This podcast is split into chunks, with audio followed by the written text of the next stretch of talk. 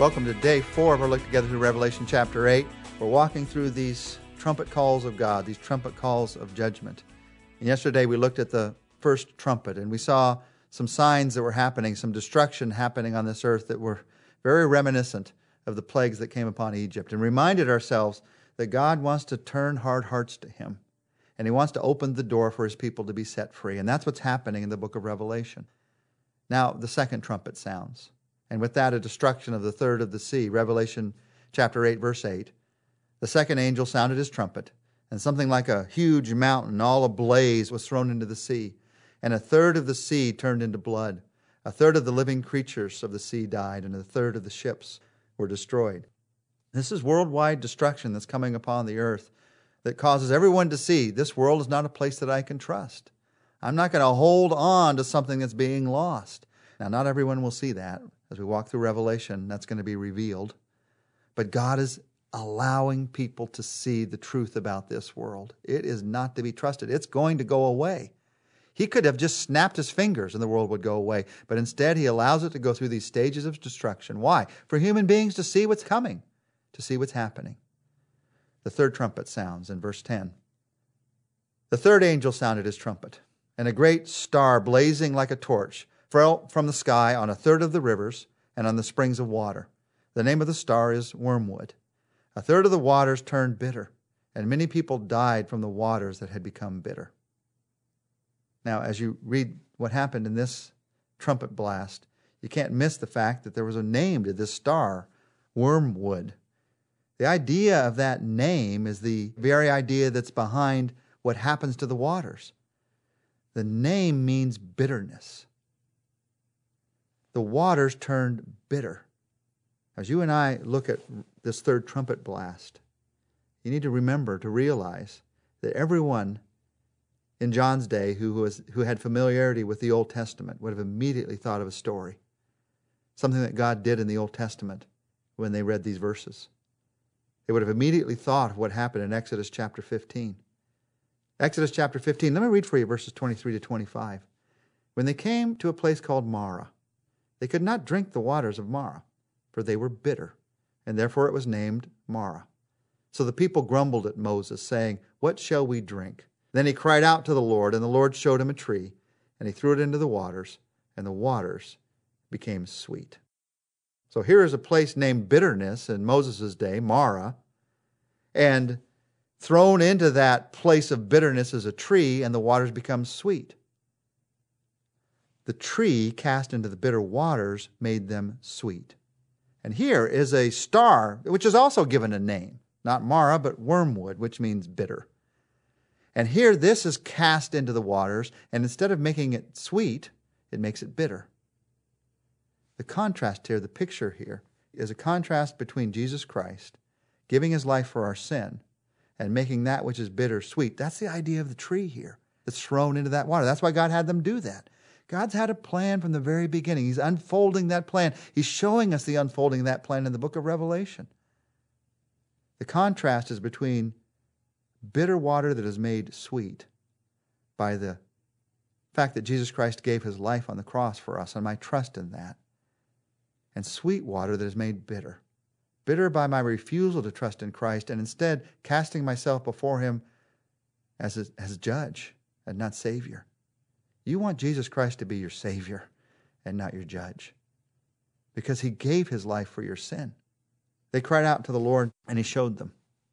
So, you and I, as we cry out to the Lord in our everyday lives, this is a picture of what happens in your life as a believer. And it's a picture of what's going to happen at the end. For you and I, as believers, if you think of Jesus Christ on the cross and what he's done for you, he has taken the bitter in your life, even the trials, even the struggles, and he brings to them the sweetness of his grace and his plan and his healing and his comfort. He does not keep problems from happening in our lives in this world. That's for heaven. That will happen in heaven. But He uses those problems to grow us, and we know that someday we're going to have no more tears before Him. The bitter has become sweet because of Jesus Christ. That's the place I want to live. That's the place God wants us to live. But the opposite can become true. If you're the person who says, I'm going to have my own plan, I'm going to live my own way till the end. And then if I get caught up in these end time events, get caught up in what's going to happen, maybe then I'll trust in God. But the problem with that is we get so attached to our plans. And when our plans start to fail, instead of trusting something else, someone else, instead of admitting our own faults, we try to make our plans work one more time. We try to hold on to our plans. We try to hold on to this world even as it's falling apart. There is a day in which Jesus Christ will come as judge, and all that seems sweet in this world will become bitter because I didn't trust in Him. All the plans that I had that I thought I was going to live, they'll become bitter when we realize that my plan is not what's going to prevail in the end. So here's the question in this passage. As you look at what happened with this third trumpet, there's a spiritual question behind this. Do I trust Jesus Christ to make bitter things in my life sweet things in my life? That's the spiritual truth behind this. Now, this is an actual event that's going to happen, but it's an actual event with spiritual truth. Just like the waters of Marah in the days of Moses, an actual event with spiritual truth. Here it is again. The fact is, the waters of this world one day, they're going to become undrinkable, bitter, because God's going to be taken out. And without God in, it's always bitter. It's all bad. There's no good, because all goodness is in God. So go back to what happened at Marah. They were grumbling. Life was not working out as they wanted. And Moses took a tree representing a cross and he cast it into that water and it made it sweet.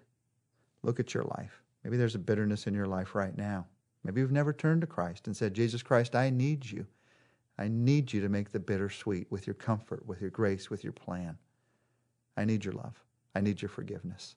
Tell him right now, just in prayer, say, Jesus Christ, I need your love. I need your forgiveness. And as you live in that love and forgiveness of Jesus Christ, you're going to discover you have to keep applying this truth to your life. Some of you, you, you may have been believers for many, many years as you're listening to this, but you're still bitter right now. Because instead of living in light of the truth of the cross, God's love for you, Jesus' forgiveness of you, you're living your plan. And it's not working out like you want. And you're bitter right now. Let Him make the bitter sweet in your life by once again trusting in what only Jesus Christ can do. He has a plan even in this, He has a purpose even in this. God's plan extends all the way to eternity. Even if it never works out exactly like you want in this world, in the end, you're going to see that God has a greater plan than this world. Trust Him in a fresh new way today. He is the spring of living water. Jesus, we need the water of life that only you can give. We need the kind of life that only you can give. So I pray, we pray that you would make the bitter sweet in our lives as we trust in you. And you did that with our sins. The bitterness of our refusal to trust in you, our decision to trust in ourselves, by your forgiveness, you took that which separated us from you and instead you made it you made it an expression of your love for us by giving your life for us. And so, Lord, we thank you. We trust you once again. In your name, we thank you. Amen. Well, join us tomorrow. We're going to look together at the fourth trumpet call of God.